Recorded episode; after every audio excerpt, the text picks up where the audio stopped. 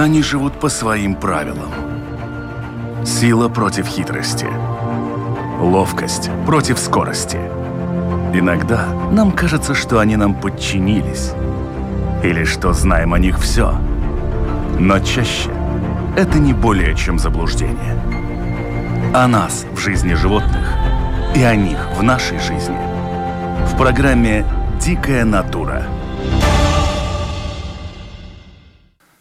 Вы часто разговариваете со своими домашними питомцами, да и вообще с представителями царства животных. И ведь так хочется услышать хоть словечко в ответ. Но, к сожалению, ожидать говорливости могут лишь собеседники некоторых птиц – Почему так происходит и что стоит между человеческой речью и другими обитателями нашей планеты? Об этом разговариваем в этом выпуске программы «Дикая натура». Меня зовут Дмитрий Шандро, и моя собеседница – ассоциированный профессор кафедры зоологии и экологии животных Латвийского университета Татьяна Зоренко. Татьяна, здравствуйте. Здравствуйте. Огромное количество вопросов приходят в нашу программу на разные совершенно темы, но один из наиболее интересующих достаточно большое количество аудитории – это вопрос, а почему, собственно, животные не разговаривают так, как люди? Такой вопрос, который, видимо, вышел откуда-то из детства и преследует очень многих э, уже и во взрослом состоянии. Здесь, я думаю, что, наверное, первое, с чего стоит э, разбираться, это, наверное, э, даже не с вопроса, почему они не разговаривают, а вообще с того, что такое речь. Ну, это особый вид коммуникации, вербальной коммуникации, которая характерна только для человека. Это его уникальное свойство. И ни у какого другого вида э, речь и э, ну, такая вербальная коммуникация не возникает. Но, тем не менее, ведь другие виды животных, а человек это все-таки млекопитающее, тоже используют определенные звуковые сигналы, чтобы донести некий посыл для своих сородичей. Да, конечно. Э, собственно, есть такое слово, как язык животных. И естественно, что у разных групп животных, и в том числе млекопитающих и птиц, э, вот этот язык очень обширный, очень богатый.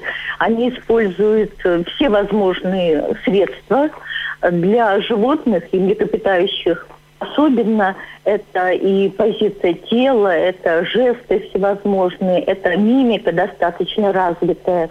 Вот, и поэтому звуки, которые животные издают, или в, таком половом контексте, когда самцы издают особые, ну, такие э, Э, звуки или сигналы, которые привлекают полового партнера. У птиц это мечение территории, когда э, самцы поют. Это дуэты между животными. Так что они используют самые разнообразные средства коммуникации. Но если мы все-таки затронем вербальную, скажем так, да. способность общаться, то понятно, что существуют животные вроде там собачек, кошечек и прочих. Возьмем эту нишу. Э, я не буду говорить о том, что они сильно развиты или мало развиты в отношении с другими животными, чтобы не устраивать каких-то ненужных конфронтаций между видами. Но, тем не менее, Почему не разговаривают они и не в состоянии воспроизвести человеческую речь? Ну, примерно понятно, как минимум потому, что количество звуковых сигналов и их диапазон у них достаточно сильно ограничен. Ну, я думаю, что у животных, и особенно у птиц, столь богатый акустический аппарат и акустический репертуар, что говорить о том, что у них беднее вот эта сфера, конечно, э, нельзя. Но здесь мож, могут быть два объяснения. Либо у животных недостаточно развит мозг и особые отделы, которые позволяли бы им э, издавать э, ну, такие артикулированные э, звуки. А вторая возможность или другая причина – это то, что у них не развит аппарат, звуковой аппарат или речевой аппарат. Поэтому возможны э, два подхода. И, собственно, с двух сторон происходит изучение вот, коммуникации и способности к имитации э, речи человека у птиц с одной стороны и приматов с другой стороны. Вот это две группы, по которым очень активно и очень много работают самые разные ученые. Но вот на бытовом уровне обычно человек, глядя на животных, на мой взгляд, делает, пожалуй, три отличия между ними. Это животные, у которых есть рот, ну, это, как правило, приматы. Это животные, у которых есть пасть. Это уже там псовые, кошачьи и так далее. И, собственно, создания, у которых есть клюв. Это птица. Но тех, кто живет на дне морском, мы не разбираем по той простой причине, что им, в общем-то, в принципе, издавать звук, в общем-то, нет нужды. И при этом получается, что, ну, почему не используют вербальное общение в нашем понимании животные, у которых есть пасть, типа кошек и собак, это более-менее объяснимо. Почему не разговаривают те же приматы, которые, как вы говорите, э, это может быть частью ограничения именно мозговой деятельности, но у приматов мозг, в общем-то, развит более чем хорошо с точки зрения животного мира. Да, совершенно согласна с этим. Ну, прежде всего, наверное, а, не возникает потребности такой, которая бы требовала очень сложной передачи информации. Поэтому у примата просто нет надобности в том, чтобы так говорить как человек. И у них поэтому эволюционно не возникает э, речевого э, коммуникационного канала. Вторая особенность, которую сейчас признают, э, ну, по крайней мере, наиболее широко распространенная точка зрения, что у них иное, э, иное расположение гортани. Дело в том, что у всех млекопитающих гортань, верхняя гортань, она занимает достаточно высокую позицию по сравнению э, с той, которая у человека. То есть у человека в ходе эволюции произошло опускание гортани, и это дает возможность использовать разные э, резонаторы, а здесь участвует и глотка, и гортань, и связки голосовые, и грудная клетка, и легкие, потому что и птицы, и человек – это духовые музыкальные инструменты, поэтому у них обязательно задействован здесь воздух. И э, либо в гортане имеются связки голосовые, которые начинают вибрировать, э, различные резонаторы их усиливают, и возникает, э, собственно, и речь. Так что потребности у животных такой особенной нет, потому что у них есть другие способы, как э, многое сказать друг другу. И если говорить о приматах, то у них очень э, представлена э, невербальная коммуникация. Оказалось, что млекопитающие способны, э, приматы, конечно, в первую очередь, да, хотя и у других животных э, есть такие, у млекопитающих есть такие возможности. Так вот, у э, приматов э, у них э, невербальные жесты до 58 различных жестов, которые шимпанзе используют, общаясь друг с другом. И э, поэтому вот этот аппарат, он, во-первых, эмоциональный, он является отражением эмоций, поэтому приматы способны мимикой показать, что они хотят или чего они добиваются.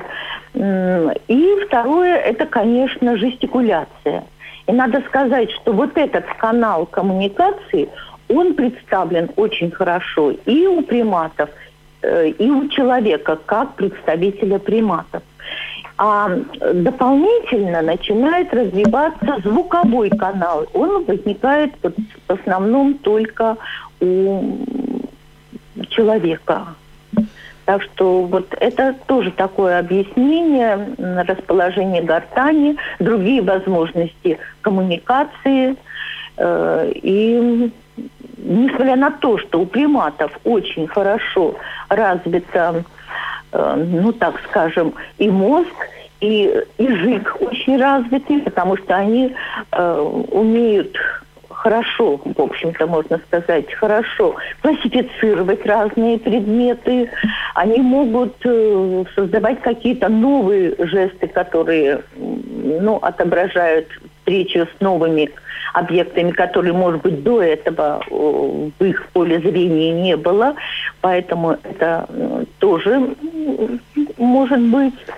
И, и они способны, в общем-то, к правильному построению предложения. Это проверено было во многих экспериментах. И э, для животных широко использовали различные посредники языки. То есть это э, амслен, когда жестами человек общался э, с, с приматами. Причем почти ну, с любыми. Это и э, шимпанзе, и бонобо, карликовые шимпанзе, это гориллы, это орангутаны. По сути дела, они все показали очень хорошие способности э, к тому, чтобы э, ну вот, э, продемонстрировать вот эту свою способность э, ну, иметь достаточно сложный язык. Но язык это в данном случае не, э, не идет параллельно с создаванием звука вербальных. И поэтому, хотя они очень многого э, добились, это им ну, нужно в их жизни в природе, это вполне, но вот эту следующую шажок, который потребовал именно возникновения речевого аппарата, они не сделали. Им это просто не потребовалось. Ну вот э, здесь вот любопытный момент, что да, как вы и говорите, очень многие приматы, это было доказано опытным путем, что они в принципе изучали человеческую речь, но передавая ее посредством жестов, да, как это делают да. люди, которые не слышат или имеют какие-то проблемы с речевым аппаратом, который не позволяет им воспроизводить речь э, звуковым образом. И это было опять же доказано, что они совершенно свободно овладевают этой речью и используют слова, в принципе, понятные людям в том значении, в котором они должны быть использованы. Более того, предложения составлялись достаточно грамотно. Не так давно, насколько мне известно, э, скончался примат там рекордсмен по количеству знаков, которые он ухитрился выучить за свою жизнь, ну и за работу, вот, э, за этим изучением. Но в то же время, да, э, они не пытаются даже близко воссоздать это звуком. Хорошо, вы говорите, что это может быть связано именно со строением гортани, что она находится не там. Э, это может быть какая-то речь, которая может звучать для нас как-то неестественно или неуклюже, но здесь э, нет даже попытки воссоздать это слово вербально. Это связано с тем, что они просто понимают, что это невозможно или с чем-то другим? Нет, ну, вряд ли они это понимают, что это возможно, невозможно. Кстати, вот вы упомянули э, обезьяну, которая умерла, но вот есть горилла Кока, которая действительно показала очень много запомненных слов, около двух тысяч жестов слов. Это, конечно, очень много. Ну, во-первых, вот э, э если мы опять вернемся к гортани, то что мы наблюдаем у человека – Значит, ребенок рождается, и у него гортань расположена примерно на том же уровне, как и у остальных шимпанзе, горилл э, и вообще человекообразных обезьян. И только к двум годам э, ребенок, э, у ребенка происходит анатомическое изменение вот этого тракта, э, речевого тракта, и э, постепенно удлиняются разные структуры, и гортань опускается низко. Поэтому ребенок начинает осваивать речь как таковую только к двум годам. Более того, если он не будет жить в среде, где он слышит разговорную речь, то он может никогда не научиться разговаривать. Поэтому, собственно, Маугли, о которых Киплинг вот описал, то есть это невозможно, да, э, такие, ну, трагические наблюдения на человеке показали, что если он первые три года не имеет контакта с себе подобными, то освоить речь по-настоящему он никогда не сможет. И вот опять-таки, если у детей смотреть, то вначале они осваивают жестовый и мимический э, канал связи. Поэтому ребенок совершенно замечательно общается с мамой и э, другими родственниками, другими людьми, благодаря э, тому, что они понимают жесты, умеют их копировать. Э, они очень хорошо различают мимику. И надо сказать, что вот этот как бы э, канал связи ну, словарный запас в кавычках, до двух лет и у обезьян, э, человекоподобных, э, человекообразных обезьян, он одинаковый, совпадает на 96%. Значит, собственно, освоение жизни, адаптации к жизни у маленьких обезьянок и у, у ребенка происходит по одним, ну, каким-то законам, так скажем.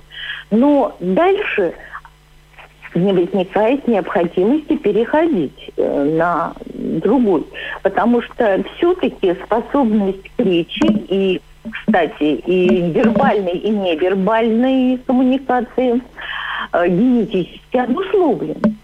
И считается, что тот же человек не смог бы научиться, то есть у нее не возникла бы такая адаптация э, в ходе его эволюции, если бы не произошли определенные мутации, которые э, ну, вызвали вот изменения и тракта э, словарного, не словарного, а речевого тракта, ну и э, способности речи и ее развитие столь сложное, да, потому что вначале ведь тоже э, достаточно долго, почти, ну, может быть, последние 10 тысяч лет э, человек использовал ведь достаточно простую речь, да, ему не требовалось говорить о высшей математике там или о каких-то технических вещах, не было и письменности, и только когда возник, начинается прогресс – развивается техническая сторона жизни, то человеку потребовалось создание,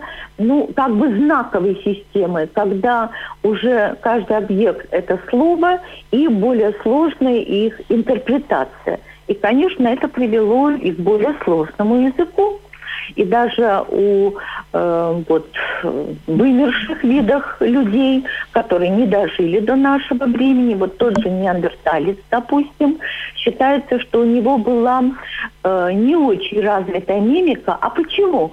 Потому что неандерталец приспосабливался к жизни в суровом климате Европы, потому что он мигрировал в Европу, и здесь были еще ледниковые периоды, и поэтому кожа его была достаточно плотная, и мимические мускула... мимическая мускулатура была не столь развита.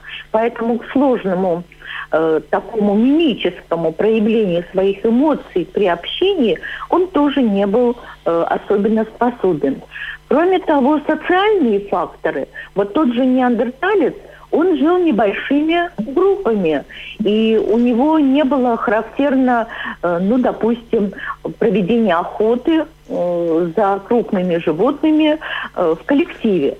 Что делает современный человек? Он сразу начинает жить когда развивается он, э, он начинает жить большими, э, ну, стадами, так скажем, или племенами, и начинает охотиться вместе, э, то есть уже много мужчин объединяются в группы, им нужно не, не только невербально понимать друг друга, и не только простыми, э, ну, такими знаками общаться, но уже достаточно сложно, потому что охота на мамонта, безусловно, требовала от человека очень сложной согласованности, и это способствовало развитию языка. То есть язык, безусловно, не стоит на месте.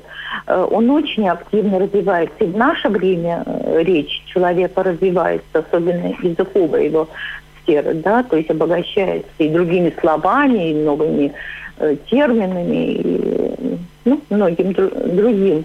Поэтому мы видим, что э, формирование речи – это очень сложный длительный период, подчиняющийся эволюционным требованиям. И если необходимость есть, социальная э, среда более сложная, потребность э, донести друг другу более сложную информацию, то, конечно, язык и речь будет развиваться активно. У животных этой потребности не возникает. Кстати, ведь э, э если говорить о птицах, допустим, которые имитируют речь человека, э, ну, те же антропоиды, то есть человекообразные обезьяны, и даже наши кошки и собаки, они когда стали лучше понимать человека и его речь, когда стали жить. Вот волк вроде бы не так уж сильно отличается от собаки, но у волка не было потребности, необходимости общаться с человеком. Наоборот, он его избегает. А что делает собака? Выживание собаки зависит от того, насколько он хорошо ориентируется понимании человека. Поэтому э, и эмоции выражаются более сложно, допустим, у собак, у кошек. Э, сейчас уже доказано, что у них возможна и улыбка, и причем очень сходным образом она осуществляется. Э, у них очень, ну, такая то есть возникает потребность, возникает цель лучше понять человека. Кроме того, вот если говорить о собаке, когда идет о домашнем собаки человеком, то встречаются два хищника э, с коллективной охотой. Э, волки охотились именно коллективно с целой стаей, и человек охотился. И когда человек объединяется с собакой, у которой, ну, с волком сначала, а потом одомашнивает ее, а, и, а произошло это очень давно, считается, что около 35 тысяч лет назад. То есть это еще палеолитический человек а собаку он уже приручает. И, конечно, их охота, успешность охоты, будет зависеть от того, насколько не только люди между собой общаются, но насколько собака может понять, что от нее требуется, понять слова и понять э, задачу, которую ставит перед ней э, человек. Поэтому вот эта сложная коммуникация возникает еще и тогда, когда ставится задача. Вот природой, естественным отбором, который будет потом э, либо усиливать эти способности, либо наоборот, может быть, не, не окажет на них никакого воздействия. Поэтому э, задача, ну, потребность, природная потребность, а в человеческом обществе уже и социальные потребности, они, конечно, диктуют и развитие языка, и развитие речи. Вот.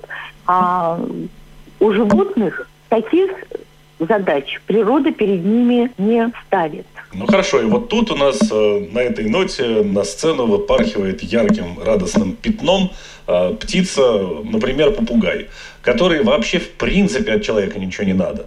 И, но при этом он в состоянии не просто сымитировать огромное количество звуков, которые его окружают, но те, кто живут э, при человеке, естественно, имитируют те звуки, которые они слышат вокруг себя. Это звонки квартир, это звонки телефонов, это лай животных, э, если это собака живет. Он может мяукать, как котенок. Он может издавать слова, которые человек будет четко воспринимать как свой собственный язык. При этом это даже не человекообразный примат. Да. Э, птицы в этом смысле совершенно уникальные существа, только я с вами не соглашусь в одном моменте. Э, у птиц тоже возникает потребность общения с человеком. Потому что когда тот же попугай или врановые э, обитают в природе, они никогда не используют человеческую речь или э, какие-то не, не имитируют человеческую речь. Конечно, и вороны, э, и попугаи, как вы отметили, кошачьи мяуканье, и там лай, и все это они могут воспроизвести, но слова они не будут воспроизводить. Это возникает опять-таки, когда контакт между человеком и птицей возникает. Потом, почему у птиц это есть? Да потому что э, у них возникает очень интересный орган, так называемая нижняя гортань. Вот опять нижняя гортань. У них есть, в отличие от млекопитающих, у них есть верхняя гортань и нижняя. И вот нижняя гортань – это как раз певческая или э, разговорная, если брать в контакте с человеком, разговорная гортань, потому что она способна э, произнести, сымитировать такие звуки, которые характерны и для человеческой речи. И голосовой аппарат птицы очень сложный. Э, у них много тоже резонаторов. И, например, даже считается, что голосовой аппарат птицы является как бы мини-оркестром, потому что у них от двух до четырех резонаторов. И поэтому, когда птица вот поет, допустим, она может или как дуэт исполнять, или квартет. Причем одна и та же, э, ну, птица, да, то есть в ее репертуаре. Но у большинства птиц это все-таки только сложнейшие, прекраснейшие песни, которые они исполняют в дуэте, в хоре или отдельно одним самцом для своих, опять-таки, задач, для общения с половым партнером, для мечения территории, для общения с детенышами, с птенцами. Это все. Ну и кроме того, у него, когда он встречается с человеком, тот же попугай или ворона, сорока, которые тоже очень хорошо имитируют звуки, то у них э, они начинают копировать и вот э, звуки речи. Ну и еще, кроме того, что у них такая гортань совершен, совершеннейшая, Вообще это уникальная в эволюционном плане э, структура, которая возникла не одна гортань, а две гортани. Верхняя гортань только старт модулятор, то есть только запускает, э, ну, допустим, или пение, или имитацию звуков речи. А э, нижняя гортань – это то, что, собственно, ну, начинает действовать как орган э, воспроизводства звуков. И вторая особенность – то, что у птиц э, очень развитый мозг. Э, надо сказать, что у млекопитающих и птиц мозг развит совершенно по-разному, сформирован по-разному. Его эволюция происходила от разных ветвей рептилий, ну, чтобы проще понять, скажем, у птиц это наподобие динозавров или, по крайней мере, такого типа э, рептилий, а у человека это звероподобные рептилии. И поэтому Э, разные совершенно мозг устроен. Если так сравнивать, ну, допустим, у птиц нет новой коры, а у всех млекопитающих абсолютно у всех есть новая кора. Но э, зато у них очень сложно организован вот этот э, певческий орган. Значит, с одной стороны, у них есть вокальный центр. Его еще иногда называют верхним или высшим вокальным центром. Еще целый ряд ядер. И вот именно э, эта часть мозга птицы позволяет им ну, хорошо произносить стереотипическую песню, которая, или звуки, не обязательно это пение, это может быть и какие-то сигналы тревоги или там предупреждения своих сородичей о чем-то, об опасности или о пище. Но если бы у птиц была только вот эта часть мозга, то песней была бы, мы никогда не услышали, очень простой была бы песня, мы никогда не услышали бы э, вот таких трелей, которые, скажем, соловей или там дрозды певцы издают. Мы бы такого э, сложного не, стру, не узнали. Но птицам, чтобы хорошо петь, надо учиться. И вот у них есть вторая часть мозга, которая называется ядрами учения или центром уч... научения, центром научения. И вот этот центр научения он связан с имитацией. Поэтому все птицы прекрасные имитаторы, только у одной части лучше это развито, а у другой хуже. И вот о тех, которых мы говорили с вами, это попугаи, это брановые птицы, у них как раз этот центр имитации очень хорошо э, развит. И поэтому они способны к имитации самых, э, подражанию человеку и способны воссоздать очень многие э, речевые компоненты, многие слова. Другой вопрос, понимают ли они то, что они издают. Ну, здесь э, а, единого мнения такого нет. Многие ученые считают, что все-таки они ну, просто имитаторы и больше ничего. То есть они э, издают какие-то звуки или даже фразы, но при этом совершенно не понимают. Но специальные наблюдения на и эксперименты с попугаями показали, что все-таки это, наверное, не совсем так.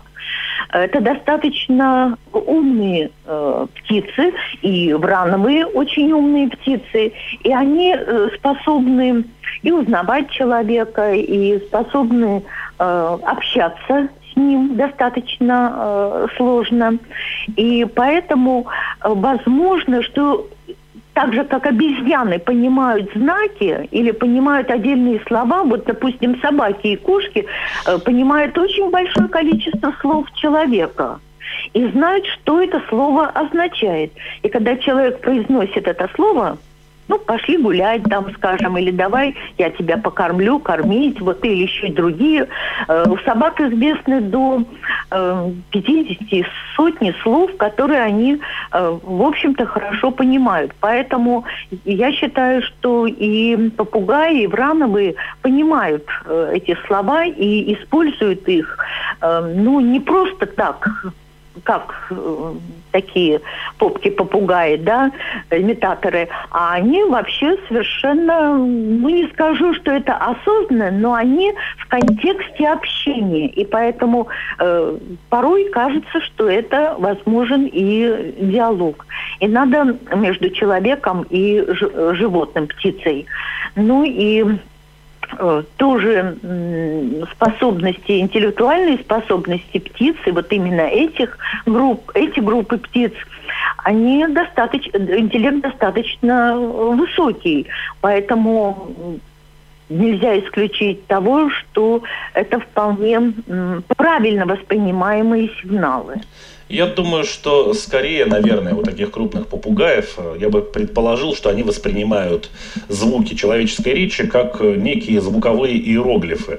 Когда для нас это слово, которое имеет какой-то свой смысл, а для него это некий набор звуков, который приводит к каким-то последствиям. И если эти последствия были благоприятными, то он ассоциирует вот этот набор звуков с чем-то, что он хотел бы получить. И дальше просто этим пользуется. Ну, я вам скажу, что очень сходно и у человека происходит, особенно в индивидуальном развитии, когда ребенок растет, он же тоже так. Он недаром пальчиком указательным показывает, что вот это, что это. Ему называют вот этот э, знак, слово какое-то определенное, и, и ребенок связывает это слово с конкретным действием. То есть здесь нельзя исключать и такую рефлекторную деятельность. Ну, то есть выработка определенного рефлекса. Так ну, что это тоже не исключается. Да, но впоследствии, и... да, ребенок учится условно эти слова переставлять в разные другие предложения, из-за чего может меняться смысл и какие-то нюансы. А попугаю, например, достаточно просто сказать там «дай, Гоша хороший», и если это приводит к получению каких-то вкусняшек, то, собственно, зачем дальше-то изгаляться? Ну, я вам скажу, что есть языки людей, которые требуют очень строгой э, э, постановки предложения. То есть каждое слово, тот же английский язык, он требует, чтобы каждое слово стояла в определенной последовательности. И если вы поменяете какие-то два слова, то вас просто не поймут. Но есть одновременно и языки, которые э, позволяют каким угодно образом, вот как вы отметили, вот, например, русский язык обладает этой особенностью. Вы можете какое-то слово, чтобы усилить эмоционально или значение усилить своей речи, поставить его вперед или наоборот в конец, и все равно текст будет понятен, и речевой сигнал будет совершенно понятен. Да, и в одном случае это чуть ли не грубый приказ, а в другом уже поэзия. Ну да. Хотя слова те же самые использованы. Да, конечно, конечно. Но здесь вот какой интересный момент. Вы очень часто упоминали о том, что птицы обладают достаточно сложным певческим аппаратом, который позволяет им создавать вот эту имитацию большого диапазона различных звуков. Но ведь, опять же, певчие птицы, именно как певчие, у которых как раз-таки очень богатая палитра э, песен, которые они в состоянии воспроизвести, они не разговаривают. А вот те, которые разговаривают, певцы-то они по птичьим меркам, ну, так себе. Но вы же не забывайте, что эволюция что-то дает одним видам и чего что-то не дает другим видам, в зависимости от того, э, ну, что у них, что для них важно. Э, ведь какие птицы особенно хорошие имитаторы? В первую очередь социальные птицы. То есть те, которые, вот как попугаи, они образуют большие стаи. У них коммуникация внутри этой стаи, стаи достаточно сложная. То самое у мрановых. Очень, да большинство, собственно, врановых э, живет в больших довольно стаях, только разделяясь на период размножения, а потом э, они, у них бывают и клубы, где они встречаются, у них бывает очень сложная, ну, так сказать, социальная обще, жизнь, социальная жизнь. Так что кто-то будет а певчие птицы, кстати, все-таки значительная часть из них это, ну, такие, которые не образуют постоянно очень сложных э, стай. И того багажа коммуникации, которые у них есть, им вполне э, ну, достаточно, что ли. То есть все-таки можно сказать, что во главе угла, как некий вообще фундамент для какого-либо общения, это все-таки должна быть социальная структура проживания того или иного вида. Да, это один из факторов, э, который будет способствовать. И даже на примере антропогенеза, э, то есть как идет эволюция человека, мы видим, что чем более социальный э, вид человека, а их было много, этих людей, за период 200 тысяч и более лет, то, конечно, чем социальнее, тем выше потребности, тем более сложную коммуникацию э, требует, э, ну, своим запросам вот этот вид. И поэтому оно у них будет э, развиваться, да. И, кстати, вот если говорить Э, как у человека развивается э, невербальная и вербальная коммуникация, так вот, если говорить о вербальной, это здесь вопрос, вот что первично?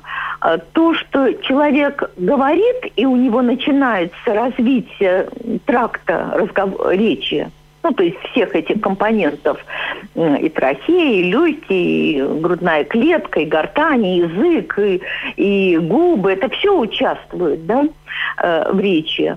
Э, так вот, здесь так получается, что, что первично, вот то, что человек, э, у него это все меняется, или то, что у него это потребность.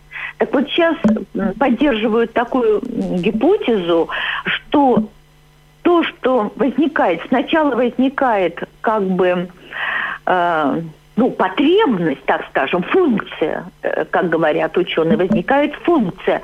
А функция уже требует доработки и вот этого э, ну, разговорного аппарата. Это примерно вопрос такой же, как что было первичное, яйцо или курица.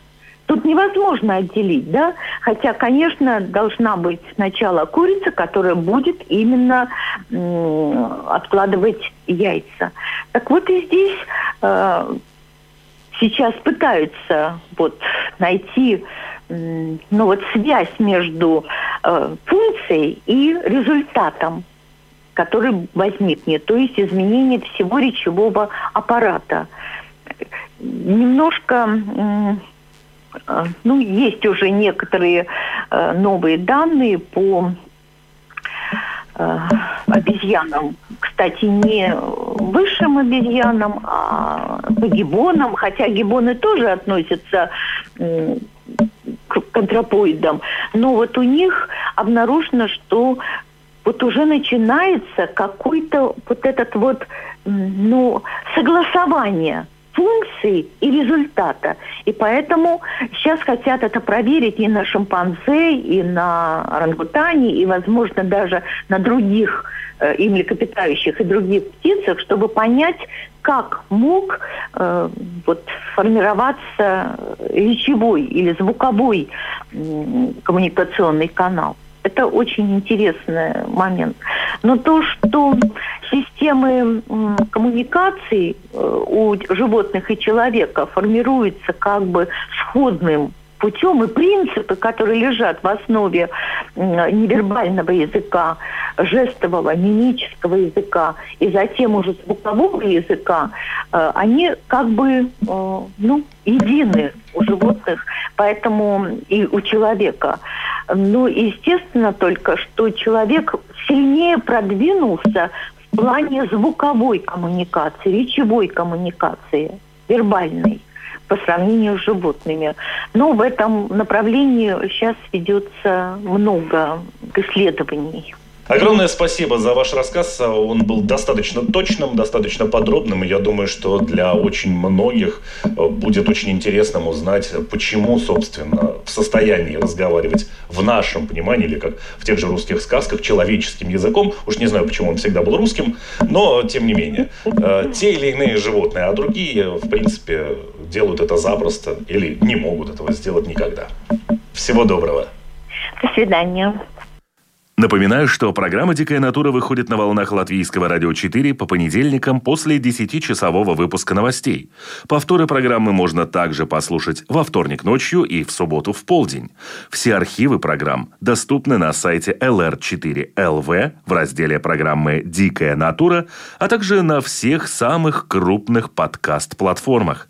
Кроме того, все видеоверсии программы вы можете найти на одноименном канале в YouTube. И не забудьте подписаться. Тогда вы будете сразу же узнавать о появлении новых выпусков программы. А на этот раз у меня все. До новых встреч. Они живут по своим правилам. Сила против хитрости. Ловкость против скорости. Иногда нам кажется, что они нам подчинились. Или что знаем о них все. Но чаще это не более чем заблуждение.